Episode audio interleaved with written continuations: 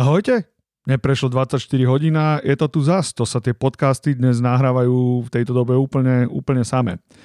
Čo deň? To perla. Čo tu máme dnes? No štát nám spúšťa smart karanténu formou mobilnej aplikácie, teda vlastne dvoch aplikácií, aby som bol presný. Je to skvelá správa pre všetkých tých, ktorí teda uh, nechcú ísť do toho takého väzenia light, ale chceli by ísť doma a ešte ďalšia skvelá správa je, že je to iba dva mesiace po spustení úplne identickej aplikácie v Polsku. Takže u nás chlapí makajú tvrdo, makajú rýchlo a robia čo sa len dá, aby to ľuďom zjednodušili. No vyzerá to, že megalomanský nápad s analyzovaním prevádzkových dát operátorov sa začal samovolne rozpadať po tom, čo niekto, dúfajme, že vytriezvel do reality ránu z milosti tomu zhodou okolností včera, 13. E, mája, udelil ústavný súd. Na celé veci má vytáča, ale že si ju sprivatizoval smer, čo bohužiaľ znamená, že odborný problém kontaminovali svojou toxickou karmou a nikto sa ho už nebude chcieť radšej chytať, aby nedostal nálepku. No ja som sa tohto problému chytal posledné dva podcasty, tak možno, že niekde dostanem nálepku, že som nejaký smerácky kvoň. Verte mi, že nejsom. Keby som bol smerácky kvoň, asi by som sa radšej podrezal dobrovoľne. Jedine, jedine, a to nebudem rozvádzať, to je blbosť. Nič. Uh, nie, nie som smerácky kvoň, nikdy som nebol a nebudem.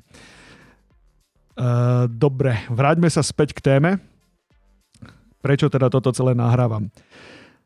No na stole je jeden zmetočný návrh zákona. Zákon je, zákon je do, e, takto, myšlienka za tým celým zlá nie je, to zase aby som nehejtil nonstop v kuse. Niečo ako smart karanténa na ten, zrovna na ten polský spôsob je podľa môjho názoru dobrá aj keď e, má to nejaké problémy a teda všimli ste si, že ten podcast sa volá, že ako hacknúť smart karanténu, tak dozviete sa také nejaké také nejaké koncepty technické, že jak by sa to pravdepodobne celé dalo hacknúť. No, ale je to lepšie, jak nič. Pozrime sa na ten zmetočný návrh zákona. Momentálne v Národnej rade návrh zákona na, e, návrh na zmenu zákona o ochrane verejného zdravia. A tento návrh obsahuje zvláštne formulované až naozaj zmetočné texty. A za zmienku tam stojí jeden fakt. A ten fakt je taký, že návrh zákona nehovorí o jednej, ale o dvoch aplikáciách. A tu vidím problém. Jedna aplikácia je aplikácia na monitorovanie dodržiavania nariadenej izolácie. To je OK, to je aplikácia, ktorá šefuje tú smart karanténu. Toto, tu asi nič proti tomu to sa nedá povedať, ale je to druhá aplikácia a je to aplikácia, na monitorovanie kontaktov s inými zariadeniami. No a s touto aplikáciou ja mám celkom problém, nerozumiem, čo v tom návrhu zákona robí, lebo keď si, keď si ten návrh zákona prečítate, tak zistíte, že povinnosť používania aplikácie sa vzťahuje iba na aplikáciu monitorovania dodrža, dodržiavania štátnej, teda domácej karantény. Ničoho iného. O povinnosti monitorovania kontaktov s inými zariadeniami nie je v návrhu zákona ani slovo. Keď som sa nad tým technicky zamyslel, že, že čo by to tak asi malo byť, tak ma napadá jediná vec. Uh, je to mm, trošku, trošku technickejšie, o tom poviem. Uh, ja som aj naznačoval v predchádzajúcich podcastoch, že urobím o tom asi samostatný podcast. Nechce sa mi do toho úplne, ale asi budem musieť, lebo začína sa to tu stále viac a viac skloňovať. Čo si ja myslím, že to je, teda to monitorovanie kontaktov. Google a Apple sa prvýkrát v histórii nejak akože veľmi zbratričkovali a pre mňa je veľmi zaujímavé, že Google a Apple sa vedia, alebo veľké firmy sa vedia bratričkovať vtedy, keď dostanú šancu nejakým spôsobom si otestovať nejaké koncepty, aby, aby teda mohli liesť do súkromia e, ešte viacej. No samozrejme neváhali ani sekundu, keď, keď prišla táto koronakríza celosvetová a títo dvaja špekulanti vymysleli, že e, veľmi pomôžu v boji proti šíreniu vírusu a vymysleli vec, ktorú nazvali, že kontakt tracing. Ono sa to tak, ono sa to tak, um, ono to veľmi podobne znie ako to monitorovanie kontaktov, čo títo naši špekulujú. O čo ide? Je to špeciálna funkcia Bluetoothu, ale táto funkcia musí byť priamo podporovaná výrobcom, takže preto sa títo dvaja vlastne spojili a iš, išli do toho spolu, lebo toto developeri sami od seba neurobia, to jednoducho zariadenie musí takéto niečo umožňovať. Nepôjdem technicky veľmi do hĺbky, len som chcel, aby ste vedeli, že Google a Apple skrátka dobre ohli cez koleno technológiu Bluetooth, ohli ju tak, aby robila to, čo nikdy v živote predtým robiť nemohla táto funkcionalita sa volá, že contact tracing, alebo sa tomu aj hovorilo, že exposure notification a rozoberiem to v nejakom inom podcaste. Nebudem vás s tým ďalej nejako nudiť s touto vecou, ale vedzte, že to existuje takéto. A predpokladám, že tá druhá apka s týmto funguje. Uh, ona by tomu zodpovedala aj argumentácia v tom návrhu zákona, kde sa konštatuje, že funkcia tracovania kontaktov sa nedala zlúčiť do tej monitorovacej aplikácie. Zrejme tam asi budú nejaké iné nároky na toto celé, takže nevedeli to spojiť, sú to, preto sú to podľa mňa dve aplikácie. Možno sa milím, ale história už ukázala, že sa milím veľmi málo. Dobre, ďalej.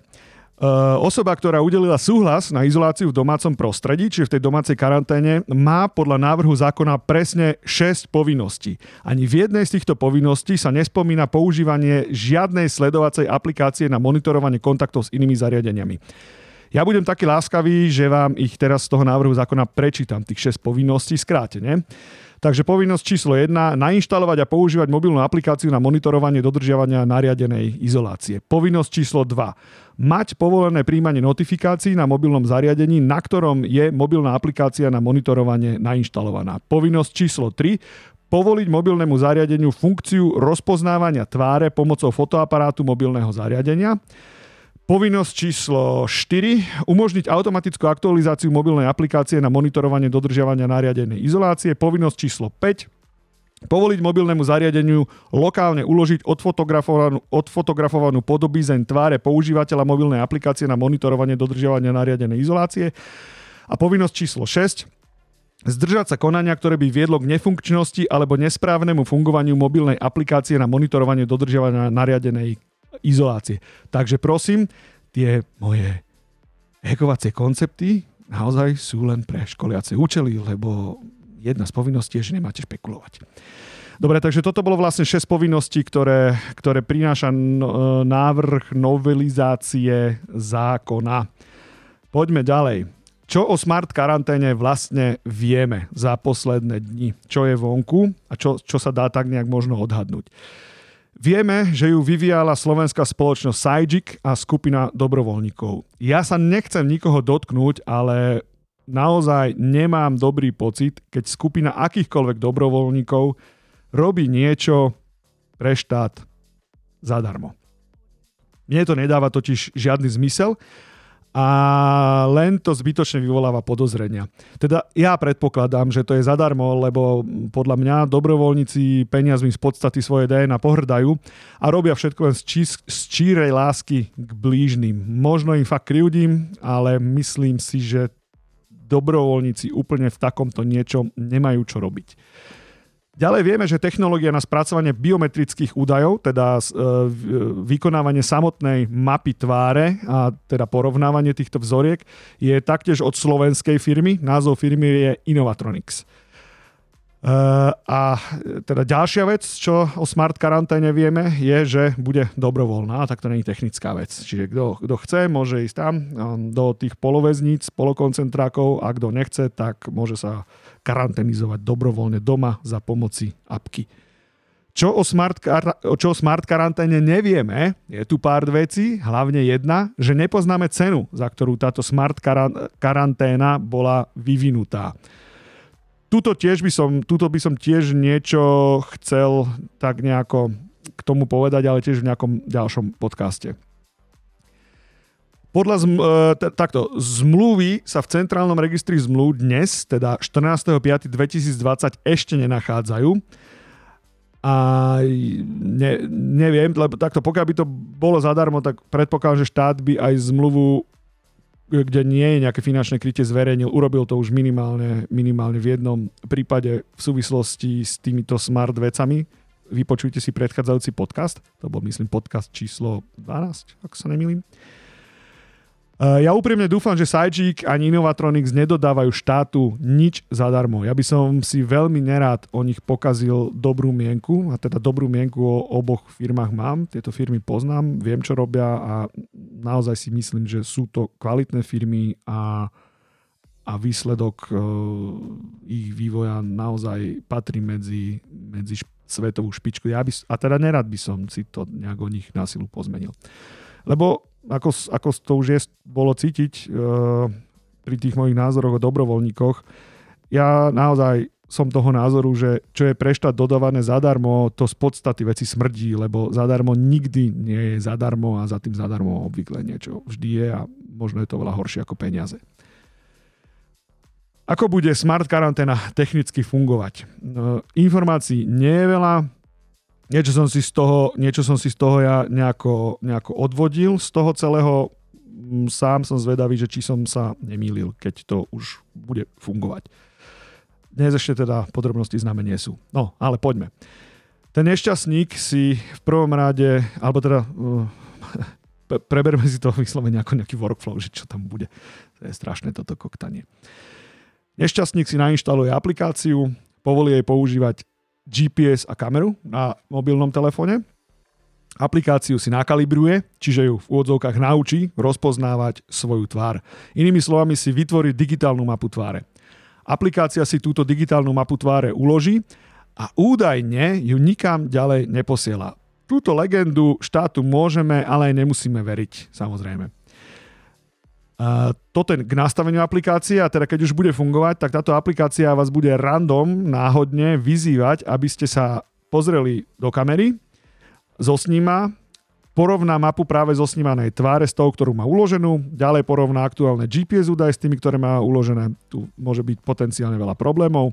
A keď všetko sedí, tak sa nič nedeje. A ak nesedí, tak sa spustí pravdepodobne na úrade verejného zdravotníctva nejaký proces, na konci ktorému budú nešťastníkovi doma zvoniť nejaké tety alebo ujovia. Neviem úplne, kto to bude. Je možné, že to budú policajti.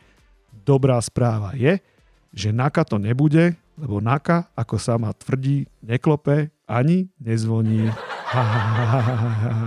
Srandička. No, poďme sa pozrieť na nejaké teoretické kontexty. Čo som to trepol? Koncepty. Poďme sa pozrieť na teoretické koncepty, ako by bolo možné túto appku hacknúť toto, čo teraz príde, naozaj vnímajte len ako teoretické koncepty. Tú apku som nikdy nevidel, pravdepodobne ju ani nikdy neuvidím, len tak nahlas premýšľam. Možno som sa trafil, možno som sa netrafil, neviem, ale no. Hack číslo 1. Toto je úplná hrošina. Na sprosťáka naskenujem inú tvár. Napríklad, čo ja viem, babku, ktorá celý deň sedí doma a krmí mačky potom babičke nechám môj telefón, nabrifujem ju, čo má robiť, keď sa jabka náhodou opýta, aby jej ukázala tvár a je to vybavené. Kde vidím nejaké slabiny, ak aplikácia nepoužíva aj hlasovú biometriu a teda neporovnáva tvár, otlačok tváre, teda otlačok tváre, mapu tváre aj hlas, tak je úplne s prepačením na prd a GPS pozícia to podľa môjho názoru vôbec nezachráni. Takéto niečo. Avšak celá táto moja teória padá, ak má k prvému naskenovaniu tváre prinúti nejaká autorita. Napríklad policajt na hranici.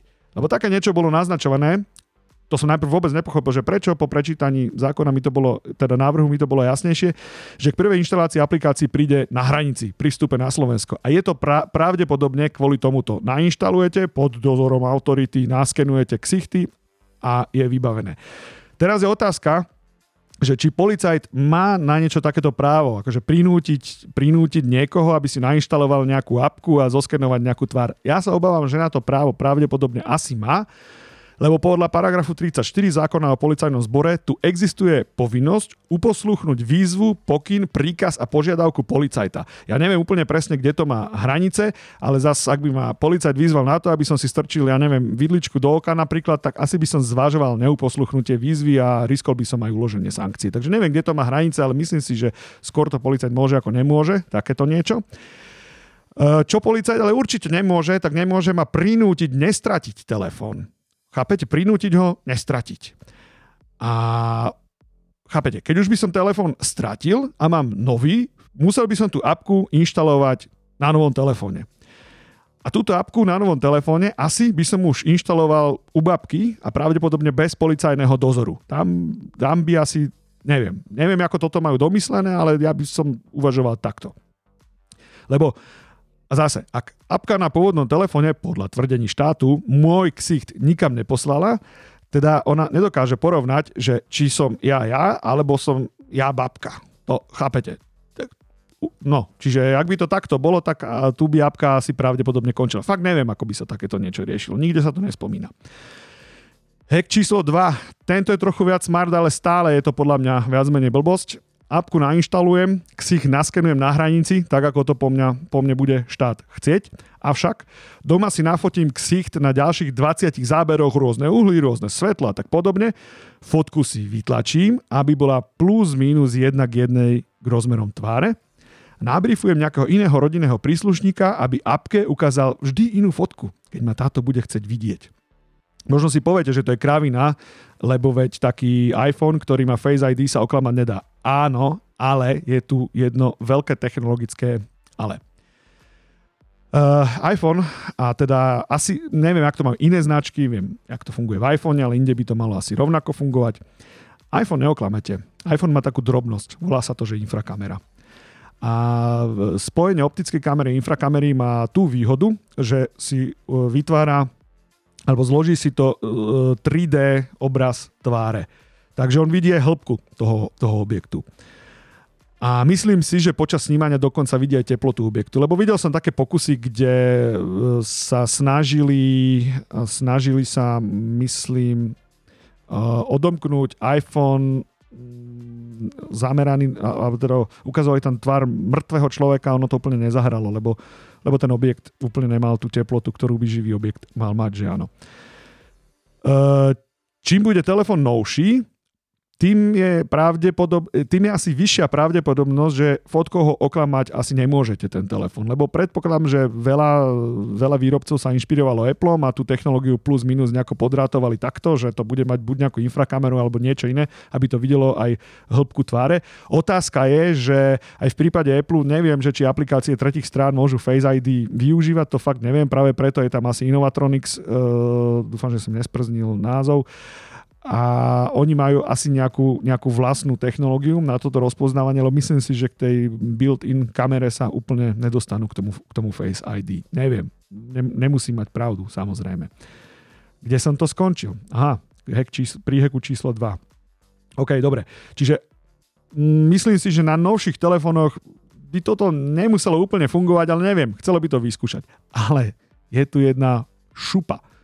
Keď budete mať poriadne nejaký starý hnoj, tak pravdepodobne s takýmto starým hnojom oklamete tú aplikáciu, lebo tam nebude žiadna proste infrakamera, nič.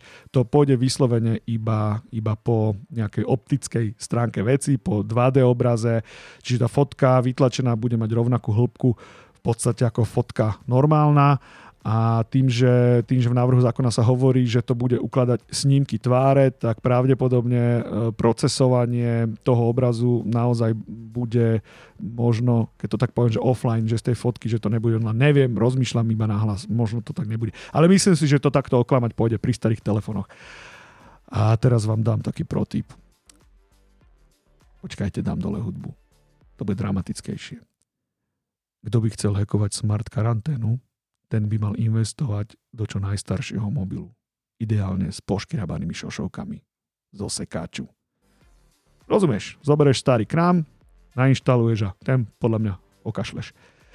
Hack číslo 3. Dodržím všetko. Urobím iba jednu vec. Fakenem GPS. Že sa to nedá urobiť? Dosť sa mýlite. Skúste sa pozrieť do, svojho, do svojho lokálneho App Store. Na iPhone je to komplikovanejšie, na Androide je to veľmi jednoduché. Naozaj akože fakenúť GPS-ku easy. Potom ma tam ešte napadá, že akože kúpim si za 30 eur rušičku GPS-u z AliExpressu, alebo si kúpim jednoducho uh, fejkovú gps do ktorej natvrdo nastavím pozíciu a tam ju bude stále vysielať. Tak no, s gps sa dá krásne vyhrať. To, to nič. Ako, tu, tu sa naozaj na gps spolahnuť nedá. To je podľa mňa veľmi, veľmi deravá metóda na naozaj že overenie toho, či sa nachádzate tam, tam kde chcete. Divím sa, že takúto hlúposť dajú do zákona, keď sa to naozaj že veľmi, veľmi jednoducho oklamať. Aký je záver z toho celého? No, poďme. Záver číslo 1 Aplikáciu na monitorovanie dodržiavania karantény bude pravdepodobne možné so starším zariadením jednoducho oklamať. Uvidíme. A záver číslo 2. Povinné používanie druhej aplikácie na monitorovanie kontaktov s inými zariadeniami sa nenachádza v návrhu zákona. Takže ak vás bude nejaký horlivý policajt na nejakom hraničnom prechode presviečať, že si musíte nainštalovať dve aplikácie, tak ten pán policajt bude buď vedome klamať, alebo nepozná zákon. OK. Na záver tohto podcastu ma trápi už iba jediná otázka. Komu pošlem faktúru za konzulting? Igor, počul si to?